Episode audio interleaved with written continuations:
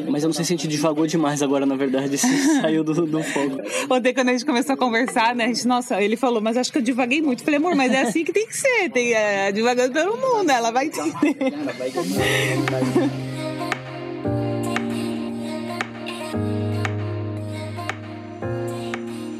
Olá, curiosas e curiosos pelo mundo. Aqui quem fala é Juliana. Sejam todos muito bem-vindos a mais um episódio do Descobre a Mochila. Obrigada por estar aqui comigo mais uma vez na nova temporada desse podcast que é feito com muito amor, não só para ouvir, mas também para falar, para trocar comigo e com os nossos convidados e ressignificar muito a respeito de descobertas viajeiras.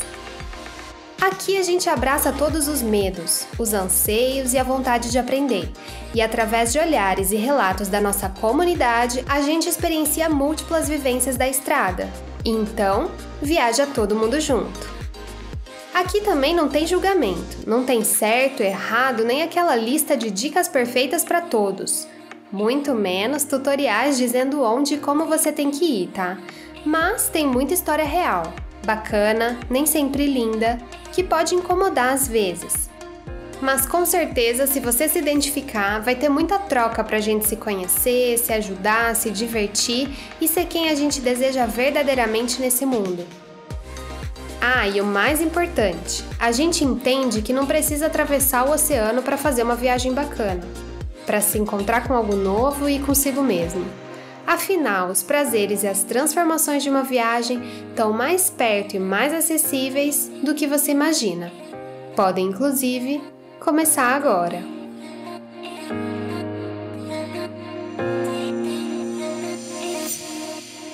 Hoje a gente embarca nas descobertas da Ju e do Rick.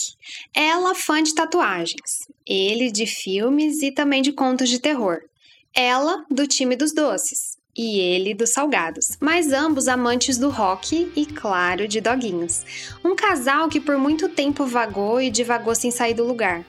A tal da rotina que os fazia acompanhar a progressão dos dias só ali, no solar dos gastos, em olheiras profundas e nas novidades publicitárias dos mesmos trajetos diários.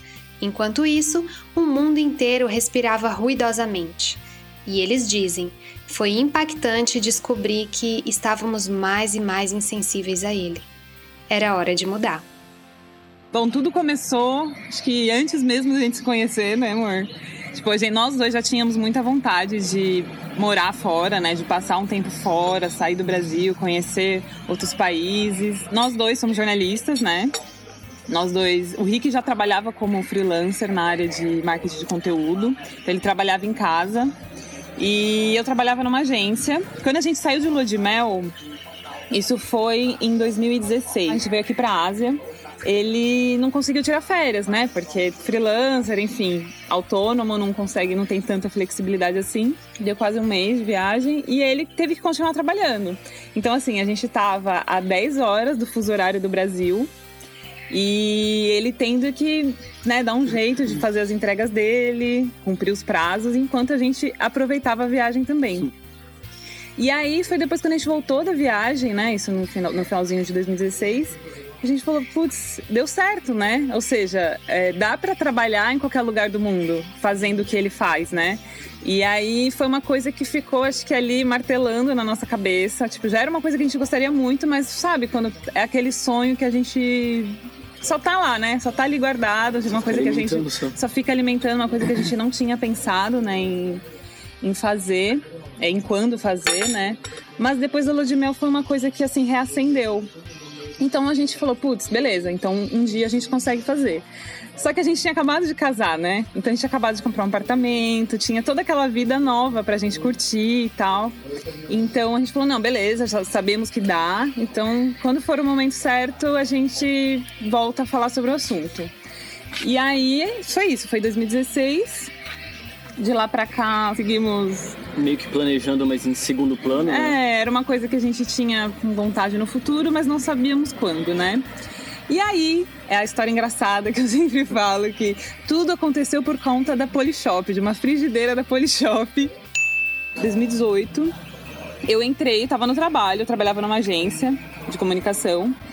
E aí recebi um e-mail da Smiles, que a gente assina, né, o programa de milhas. E aí recebi um e-mail falando assim: as suas milhas estão para expirar. Então, tipo, vai, sei lá, ia expirar em alguns dias, sei lá, três dias. E aí eu falei, putz, então preciso ver alguma coisa para comprar, né? Pra, pra aproveitar essas milhas. E aí tem uma frigideira da Polishop que é super famosa, uma aquela antiaderente, sabe? Que é, meu, maravilhosa, sonho de toda dona de casa. E aí eu falei, nossa, dá pra comprar a frigideira. Tipo, a frigideira é super cara, né, na, na loja. E aí eu falei, vou comprar a frigideira. E aí eu tava no trabalho, o Rick nem sabia, nem sabia que eu ia comprar a frigideira, mas eu falei, ah, vou aproveitar tal. Eu sabia que ele não ia né? Se contra... Supor, é, né? exato, supor. E aí fui e comprei, comprei a frigideira. E aí passou alguns minutos eu recebi um e-mail da Smiles. Oi, você, ah, você fez essa compra, mas a compra foi cancelada. Por favor, entre em contato é, para tirar dúvidas, mas as suas milhas estarão de volta na sua conta em sei lá quantas horas. Falei, nossa, que estranho, né? Entrei em contato no chat. E aí o cara falou assim: Nossa, não sei o que aconteceu, é muito raro isso acontecer de de você comprar e devolver, mas faz o seguinte: eu vou acelerar aqui o processo, você entra lá e já faz a sua compra. E aí eu virei e falei assim, não, beleza, vou esperar. Mas nisso, tipo, eu tava na página da Smiles, né? Eu falei assim, deixa eu ver. Porque a gente, a gente pensava assim, né? Quando a gente fosse viajar, a gente queria vir pra Ásia, porque tinha sido um lugar muito especial pra gente, né? Por conta da lua de mel. E que tinha ficado aquele gostinho, né? De, de quero mais, sabe? Porque foi uma viagem muito rápida. E aí a gente pensava, putz, a gente pode começar então pela Ásia. E aí eu entrei lá e aí pensei, deixa eu ver quanto que ficaria uma passagem para o Japão. E o Japão, assim, era um lugar que a gente tinha muita vontade de conhecer. E foi assim, muito do nada, entrei lá para ver. Quando eu entrei, eu vi e falei, gente, com essas milhas que, que vai voltar para conta, a gente vai precisar pagar, tipo, foi 1.500 reais, né?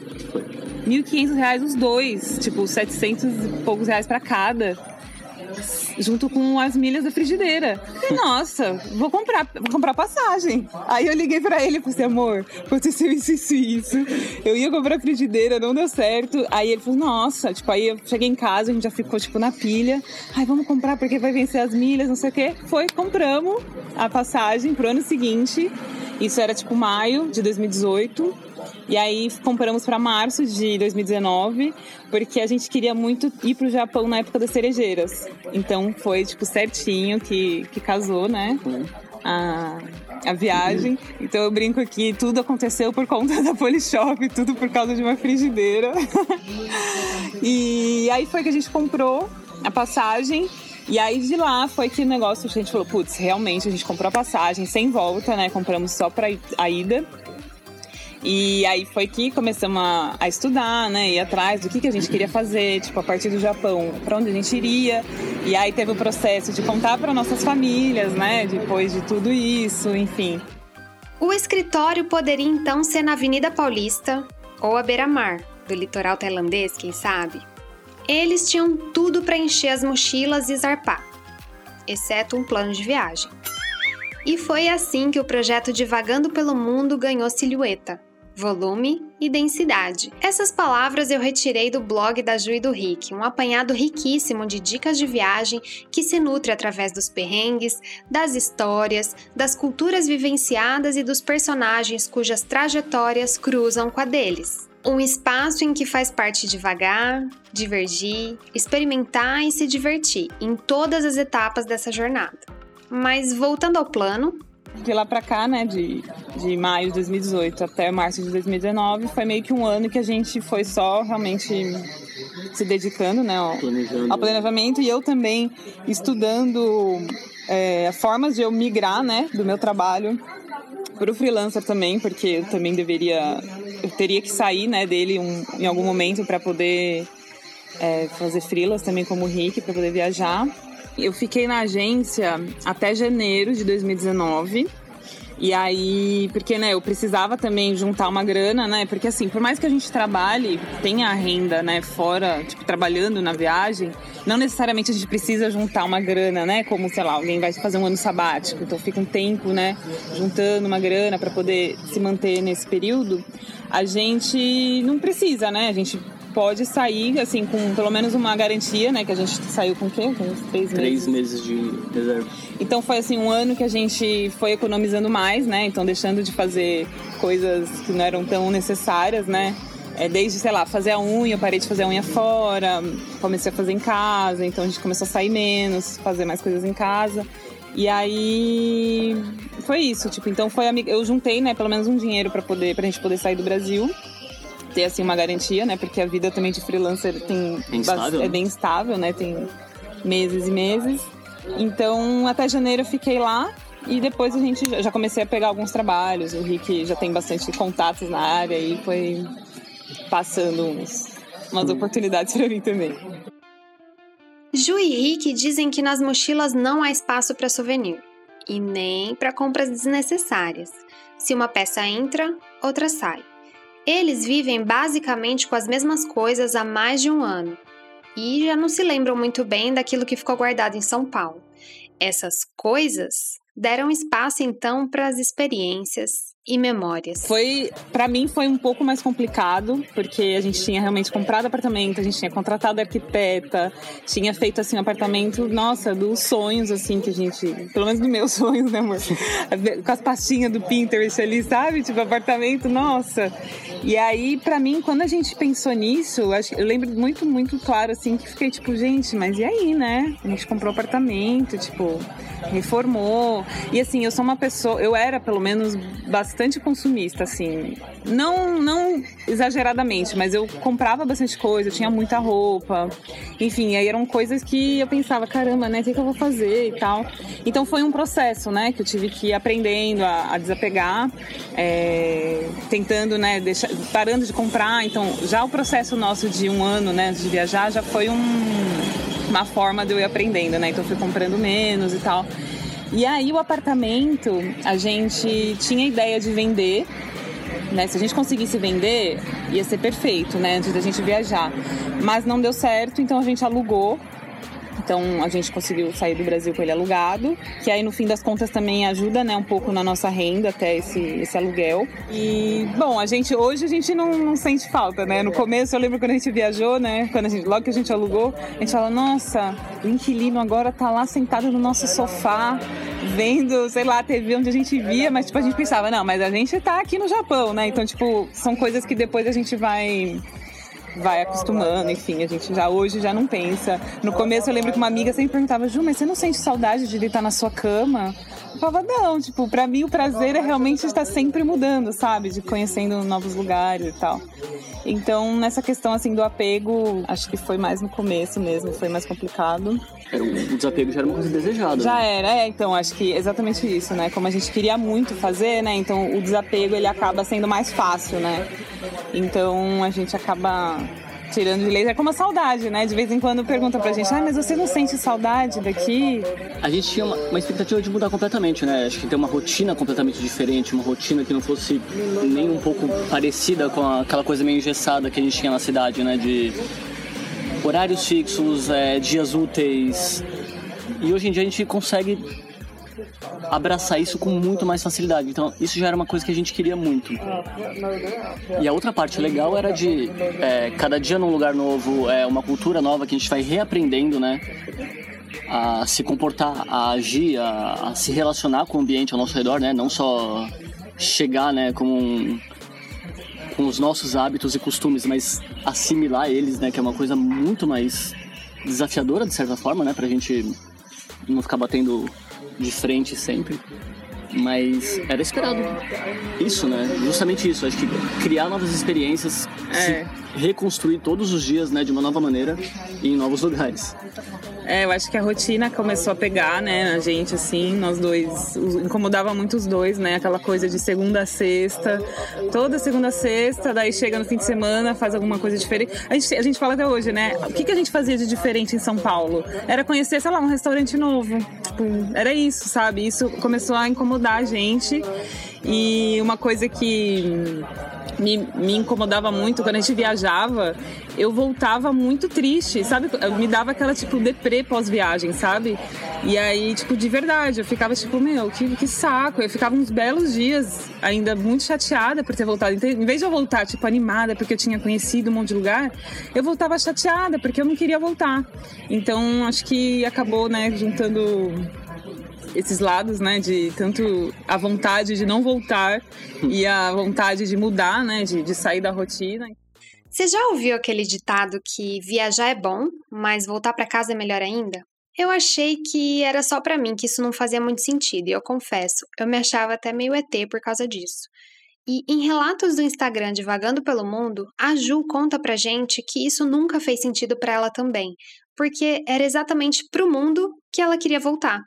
E ainda complementa: sabe aquela sensação boa de energia e empolgação pós-viagem? Pois é, eu não sentia.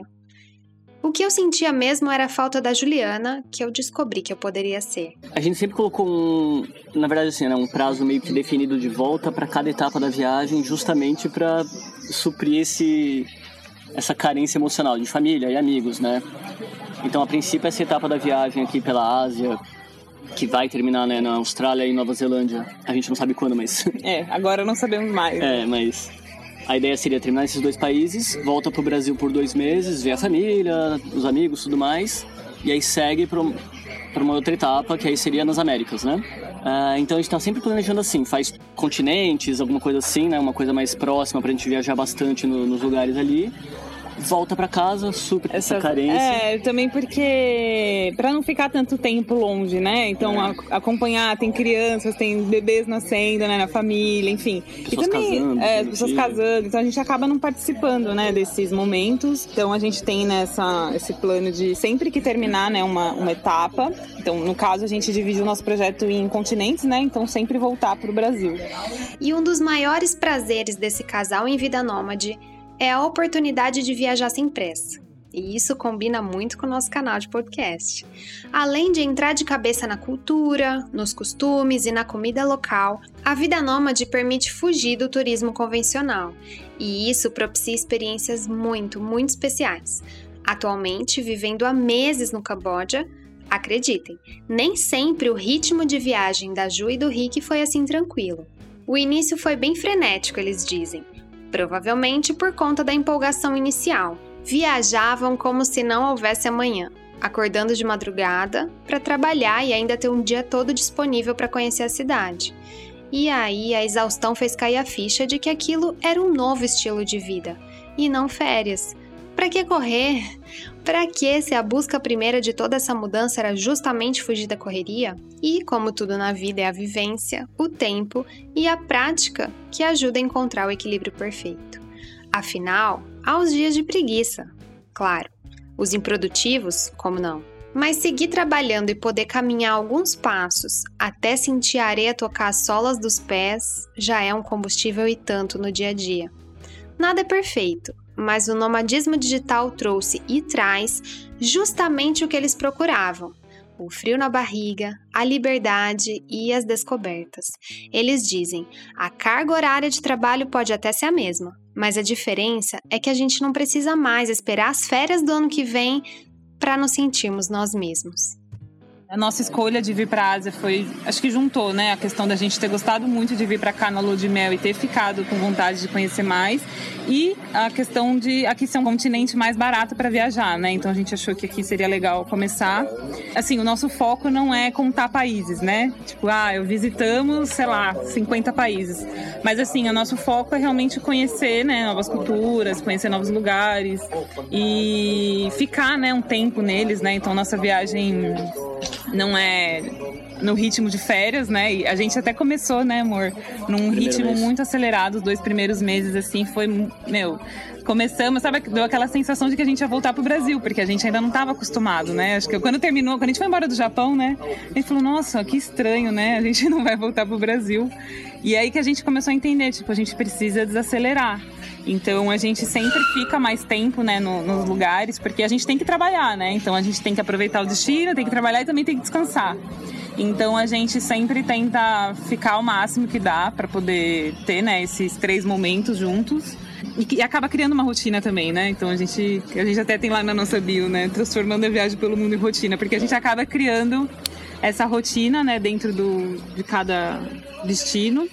E aí a, a nossa a logística, né, como a gente vai voltar para o Brasil e aí ficar dois meses lá, a gente já pensou em começar na América do retomar, né, na América do Norte, porque está mais próximo dali. É mais questão de indo por continentes mesmo e proximidade, né? Enfim, tudo depende do dólar, tudo depende do euro. Por que será que é tão bom viajar? Uma viagem pode expandir a sua mente em diversos sentidos, desde o ato de conhecer novas pessoas, ter que se adaptar a novas situações. É ótimo para a saúde porque novas experiências aumentam a nossa flexibilidade cognitiva. Estudos mostram, inclusive, uma forte relação entre o ato de viajar e o aumento da criatividade e capacidade intelectual, além, claro, de crescimento pessoal.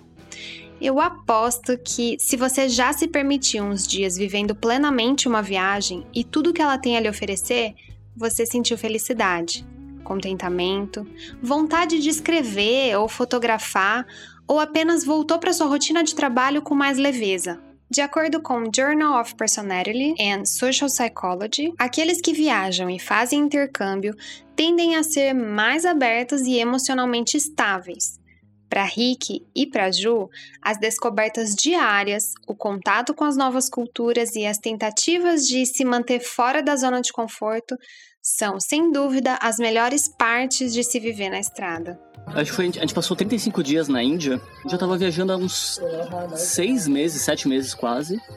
E a gente achava que estava meio calejado, né? Já aprendendo, né? Vendo as coisas novas, já aprendendo a lidar com mais rapidez.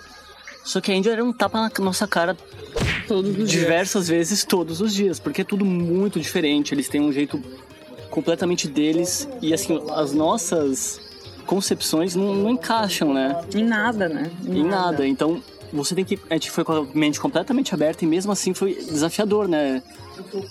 Foi, era, era difícil assim. A gente, nossa, eu lembro do primeiro dia que a gente chegou e a gente estava muito, muito empolgado, né, para conhecer a Índia.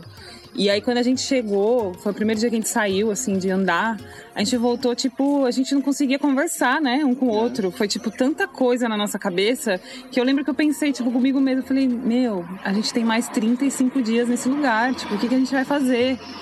E aí, porque, meu, você sai, aí já, você já atravessa junto com uma vaca, né? Isso já, já é uma coisa completamente feita do comum, mas, tipo, tudo acontecendo. É buzina, é, meu, é tudo, assim. É muita miséria. É muita miséria, sujeira. é muita sujeira. É toda a questão do, do olhar masculino que tem lá na Índia. Isso já incomodou logo no primeiro dia. Tipo, é. eu já me senti assim, falei, nossa, como que eu vou andar, né? E até então a gente não tinha passado por nada parecido, né, na viagem. Então, é uma coisa que, que me deixou bem, assim, constrangida, essa questão do, do olhar do, dos indianos, porque eles ficam realmente olhando muito para as mulheres e não importa que o Rick tá do meu lado, né? Não. Tipo, ele, eles param e ficam, tipo, fixo ali e isso constrange. Então, foi uma coisa que eu tive também que aprender a lidar. falei, putz, eu acho que... Eu já tinha lido, né, a respeito de questão de roupa, né, de não andar com ombros à mostra, andar de calça, porque são coisas. Eu vi fazer o máximo para não chamar tanta atenção, né? a pessoa de fora já chama atenção naturalmente. Então, se você tiver com os ombros de mostra, que já é uma coisa que as mulheres indianas não, não, usam, não fazem, né? Então, tipo, evitar o máximo. Então, foram coisas que a gente foi aprendendo. O Rick mesmo, né? Ficava desconfortável no começo, né, amor? Sim. Com, com isso, ele também teve que aprender a, a lidar. Sempre tomando cuidado, claro. Sempre tomando cuidado. Então foram coisas que a gente não estava acostumado. Aqui na Ásia a gente se sente muito seguro, né? Então na Índia a gente já tinha mais controle de horário que ia voltar para casa, a gente não ficava tão, até tão tarde na rua. Ao mesmo tempo, assim, né? Esse contraste também encaixa com um povo absolutamente simpático e acolhedor. É. Uma cultura, uma história riquíssima, né? No, no, do próprio país, assim. Então acho que era justamente esse essa linha muito fina que a gente caminhava ao longo do dia inteiro, se encantando e se impressionando é... e tendo que aceitar e absorver sem. É, então, e uma coisa que dizem, né? Fala assim, meu, você vai pra Índia, você ama ou você odeia.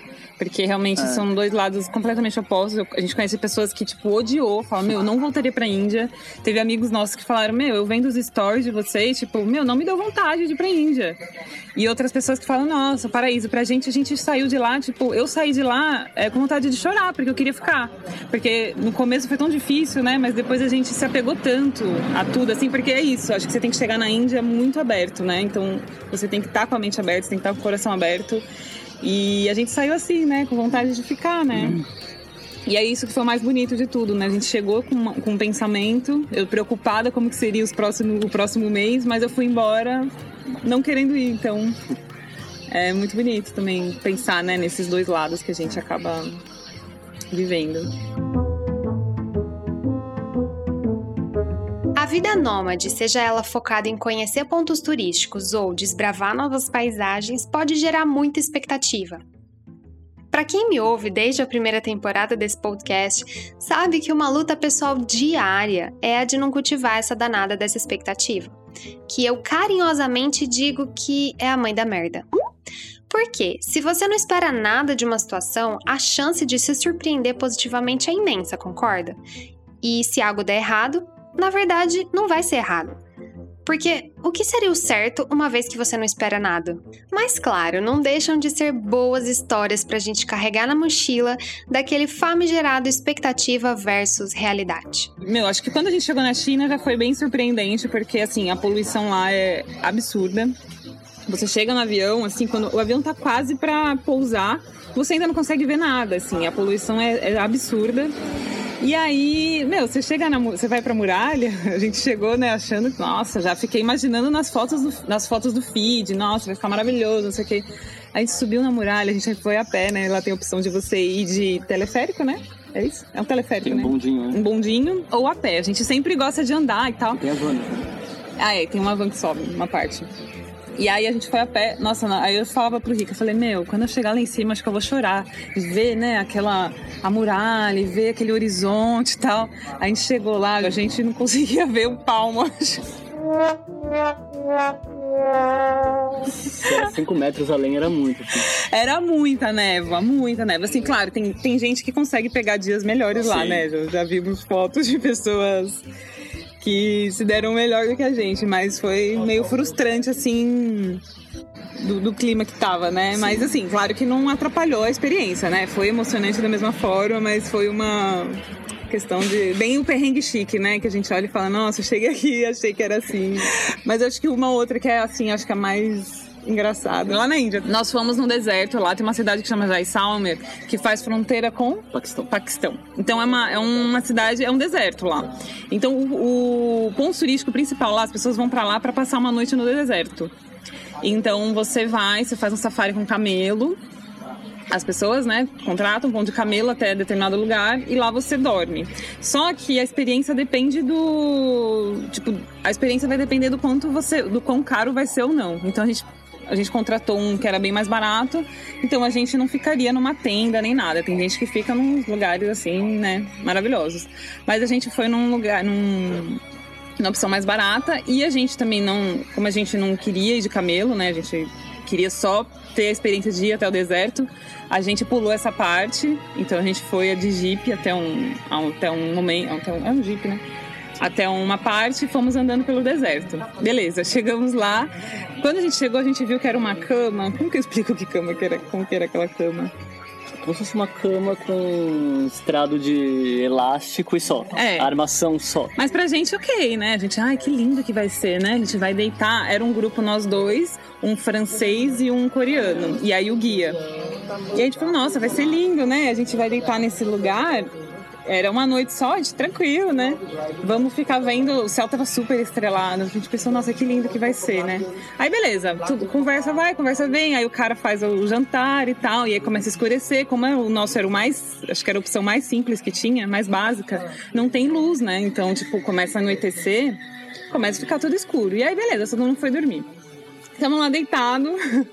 Eu lembro que o guia tinha falado pra gente tomar cuidado com, com à noite com as nossas nossos pertences, poderia aparecer cachorro ali. Aí eu lembro que eu fiquei preocupada, falei, nossa, imagina aparece um cachorro, né, pega minha bolsa, sei lá. E aí eu lembro que eu demorei um pouco pra dormir, mas todo mundo tipo dormiu muito cedo, assim, muito rápido. E aí, de longe, eu olhando pro céu, eu vejo um um raio lá de longe. Aí eu falei, nossa, não é possível, né? Não vai chover, acho, né? Porque, né, estamos no deserto, né? Não, não vai chover. Tipo, não choveu até hoje na viagem. Sei lá quanto tempo fazia que não chovia na viagem, né? Na Índia, tipo, fazia muito tempo. E aí, Rick, acordei o Rick e eu falei assim, amor, eu acho que tá relampeando. Aí ele olhou, ele, ih, é lá no Paquistão, não vai chegar aqui não. Eu Falei, ah, beleza, é no Paquistão, então tá lá longe. Beleza, fiquei lá ainda olhando e tal.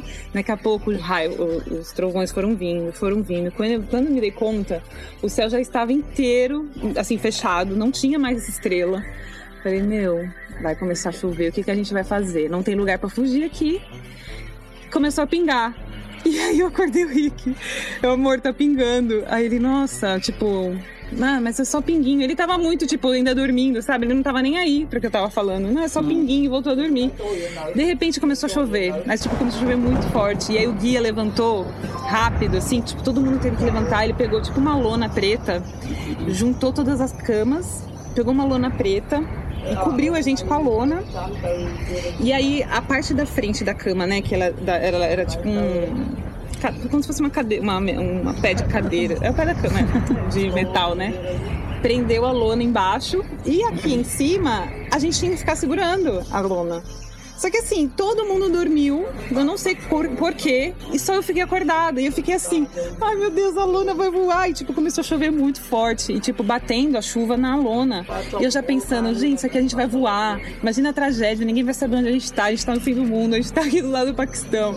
Tipo, foi uma chuva assim a noite inteira, e eu segurando assim a lona. E aí a lona do Rick escapava, eu segurava dele também com medo do negócio voar. Enfim, a gente acordou no dia seguinte, tadinho, os camelos que o pessoal tinha usado, tava tudo ensopado né? Tava tudo assim, viu? Parecia que tinha acontecido um apocalipse ali no deserto. E aí é muito engraçado, né? Que a gente conta essas histórias e fala, mas como assim choveu no deserto? Tipo, e a gente tava lá, né? Tipo, quando que isso ia acontecer? Mas na hora foi bem desesperador, assim, porque realmente tava chovendo muito forte, né, amor? E, o, e tava os trovões, né? Tipo, fazia aquele barulho, aquele clarão e a gente segurando a lona. Eu realmente achei que, sei lá, ia voar, ia cair raio na gente. Mas aí deu tudo certo. No dia seguinte amanheceu e parou de chover e aí seguimos. Acho que essa é a, a expectativa e realidade mais mais engraçada da nossa viagem até agora. Aproveitando a leveza desse casal lindo, eu te convido a uma reflexão um pouco mais profunda quando o assunto é essa tal expectativa. Você está vivendo mais o hoje ou amanhã? Ou será que o ontem? Você está lidando com os passos arrastados desse fim de 2020? Que a gente sabe, né? Foi uma loucura, conturbado, meio maluco, em que fez a gente aprender a estacionar as nossas vidas como uma forma de proteção, tanto para a gente quanto de quem a gente ama. Mas será que a gente estacionou mesmo? Será que a gente parou assim por inteiro? Ou a nossa mente e as nossas expectativas ficaram no passado, naquilo que a gente não viveu? Ou será ainda que elas estão lá no novo ano, na vacina, na possibilidade de se movimentar com segurança, de voltar a viajar? Viver em outro tempo, seja ele ontem ou amanhã, pode trazer muita ansiedade. E o tempo que a gente tem é o agora. Como é possível viver então esse agora lidando com tantas expectativas? Se você começa a se planejar hoje, por mais que não seja o momento, né, por conta da pandemia e tudo mais, que não seja o momento, começa a planejar. Que seja daqui a um ano, daqui a dois anos, daqui a cinco anos, coloca isso em, em, em movimento, né? Começa a guardar um dinheiro, começa a pesquisar quais países você quer conhecer, quais são as condições para visitar tal país, o tempo que você pode ficar. É. E em, em, segundo plano também relacionado ao tempo é a idade, né? Porque a gente queria conversava de fazer isso, sei lá, desde 2012, 2013, talvez. Comecei a fazer freela justamente, né, pra gente poder viajar mais. É, e aí depois a gente falava, nossa, a gente podia ter feito isso antes, quando a gente era mais novo relativamente, né? Porque ainda somos novos, né? É, mas a gente entendeu que não. Que, que tipo, não, cada que não. um tem o seu momento, né? O seu, o seu momento, né? Não tem um momento atrasado. Toda hora é hora que você pode começar a fazer isso, independentemente de ter 25, 35, 45 anos, sei lá. E, e acho que isso realmente impactou pra gente num, num sentido de. É irrelevante a hora que você começar, desde que você comece quando você sentir a vontade para começar, né? Uhum. Que seja um sinal da, da, da Polishop ou não. Mas é isso, cada um com seu momento. Acho que quando, quando você quer, né, pôr negócio em prática, não importa se vai ser logo ou não, acho que. Aí não desistir, né? É. Ir atrás. Colocar e... na cabeça no seu tempo mesmo, né? Também não precisa regrar muitas coisas, né? Porque muita gente tem receio de começar a viagem e não ter muita renda para segurar a viagem por muito tempo, né? De repente daquela instabilidade, não consegue manter a viagem mais, né? É muita gente, né, vem falar com nós no, no é, Instagram. Como gera renda. É, né? acho que a principal dúvida é essa, tipo, mas como que vocês se mantêm, né? E hoje em dia, meu, tem diversas formas. Acho que a própria pandemia mostrou isso, né? Que dá para trabalhar home office, dá para trabalhar remotamente de qualquer lugar. Por exemplo, inglês ou é, terapeuta consegue fazer consulta à distância. Né? Uma coisa que a gente reparou justamente por conta da pandemia é que muitas empresas que diziam não ser possível realizar um trabalho remoto, né? por conta da, da pandemia, milagrosamente as pessoas conseguiram Dá migrar departamentos inteiros para casa, né? De uma maneira individualizada. E parece que essa vai ser uma tendência, né? Realmente para os próximos anos. Então acho que nem precisa ser de uma área tão específica atualmente. Mas talvez seja legal observar como as empresas estão se flexibilizando para o futuro próximo, né?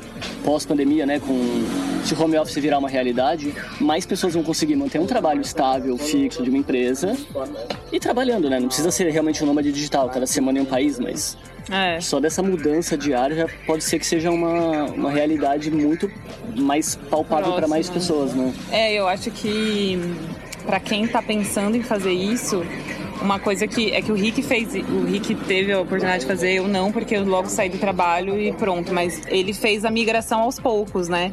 Então ele tava na agência, mas ao mesmo tempo ele já começou a ir atrás dos freelas. Então ele tinha, vai, dois trabalhos, vamos dizer assim. Ele tinha o trabalho dele numa agência e aí, no, no, à noite ou no fim de semana, ele começou a pegar os freelas. Então, assim, foi uma coisa, né, gradativa. Foram três anos, né? Então, é, foram três anos que ele foi tipo, beleza. Quando chegou no momento que ele falou, agora eu consigo viver só com os freelas, foi que ele saiu do, do CLT, né, no caso, assim. Então, acho que o, um bom começo é esse, né, porque acho que todo mundo tem medo, ah, vou largar, vou sair do emprego, e aí, né? Então, fazer essa migração aos poucos, né, tipo, continua no seu trabalho, mas vai tentando é, uma outra Experimenta, atividade, exato. Tipo, vai estudando, tem muito curso hoje em dia, que seja na área de comunicação ou não, mas tem bastante curso online, então vai estudando, vai se aprimorando. E hoje em dia grupos de Facebook é muito mais fácil achar vagas, assim, tem para várias áreas. Nossa, nossa mesmo, né? A gente encontra várias. É, acho que nem só na nossa área, mas, por exemplo, em marketing de conteúdo, acho que quem é, não sei, vai, digamos uma pessoa que tem a formação em fisioterapia. Se ela tem familiaridade com marketing digital ou aprende sobre o assunto, ela pode se tornar uma pessoa que escreve sobre fisioterapia especificamente É, exato. e vira uma referência Nutricionista, área. É. enfim. Ou a gente tem visto bastante gente, sei lá, da aula de yoga. Você consegue, agora também, né, com a pandemia, dá pra fazer aula à distância. Então, começar a fazer essa migração, né? Ah, eu dou aula de um estúdio de yoga, mas eu vou também começar paralelamente dar aula online. Então, você vai vendo e, tipo, como que vai sendo até você conseguir fazer essa migração. Embalando essa fase deliciosa de casais pelo mundo, eu encerro nosso episódio de hoje com os aprendizados da Ju e do Rick sobre tudo que mochilar a dois pode nos proporcionar. Olha, eu acho que desde o começo do nosso relacionamento mesmo, né? A gente tá junto desde 2012. A gente se conheceu no trabalho, né? Então já foi um, um relacionamento que já começou pelo menos 10, 12 horas por dia juntos, né? É. Mas durante a viagem, realmente, né? A gente fica 24 horas, são poucos os momentos em que cada um tá fazendo alguma coisa completamente diferente, que não tá próximo um do outro. Então acho que para um relacionamento que já era próximo assim, acabou virando um, um grau maior de, de profundidade, de conexão. Então, se alguém tá querendo menos conversa ou outro, acho que o- a gente não precisa gente nem percebe. ter essa conversa, É. né? Já consegue dar esse distanciamento. Acho que um respeita muito o espaço do outro. É. Apesar de estar muito próximo sempre. É. Então a gente se conheceu, acho que de uma nova forma. E começou a entender também, acho que o- limite do outro, né? Acho que a Ju é um pouco mais de planejamento, eu sou um pouco mais do, do imprevisto, né? Então a gente sempre tenta fazer isso, me- mesmo sem, sem consultar o outro, pra não ultrapassar essa barreira do outro, sabe? Não precisa ser essa coisa muito planejada, mas também não vamos avacalhar e jogar tudo pro alto e sair. É, a gente acaba encontrando um meio termo, né? É. Porque realmente tem essa diferença, né? Dos dois, como todo casal, né? Como todo, duas pessoas, mas é, acaba entendendo melhor ainda, né? Do que quando a gente morava junto, né? No, no Brasil, porque aqui a gente tá realmente, né? O tempo todo junto. E a questão da liberdade também, né? Ah, às vezes eu quero, eu vou hoje sei lá, vou trabalhar num café e o outro, tipo, ah, eu vou ficar e, tipo, tudo bem, sabe? A gente, não, a gente tem esses momentos também, a gente sabe Sim. dividir, né? E sabe, e respeita muito, né? O, o momento e até quando a gente, até fui com a Pri, né, dos pandas pra Phnom Penh no mês, em julho, né? A gente foi fazer uns exames lá.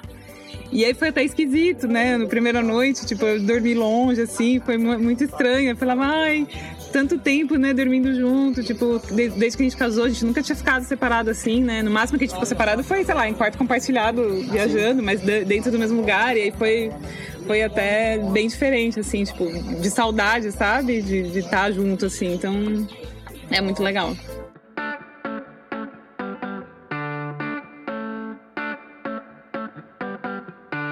Obrigada, casalzão lindo aí desse lado. Eu desejo que vocês continuem divagando muito pelo mundo, que alcancem novos continentes, novas culturas, sigam espalhando esse sorrisão iluminado, sincero, simpático e também palavras de incentivo, dicas inspiradoras a todos que cruzam e seguem essa jornada.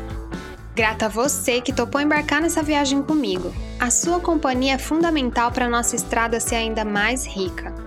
Todos os links que eu utilizei para a produção dessa narrativa, inclusive o blog Divagando pelo Mundo e as redes sociais dos nossos convidados, estão disponíveis lá na descrição do episódio em descobreamochila.com. Através do nosso Instagram, arroba Descobre a Mochila, você vai encontrar também algumas imagens daquilo que um dia foi expectativa, mas virou plano e se tornou realidade, para Ju e para o Rick sendo um perrengue chique ou não. Além de tudo isso, claro, você também pode trocar com a nossa comunidade, deixando as suas críticas, as suas sugestões, que são muito importantes pra gente. Até a nossa próxima viagem, desbravando lugares, culturas, a si mesmo e, claro, sem pressa.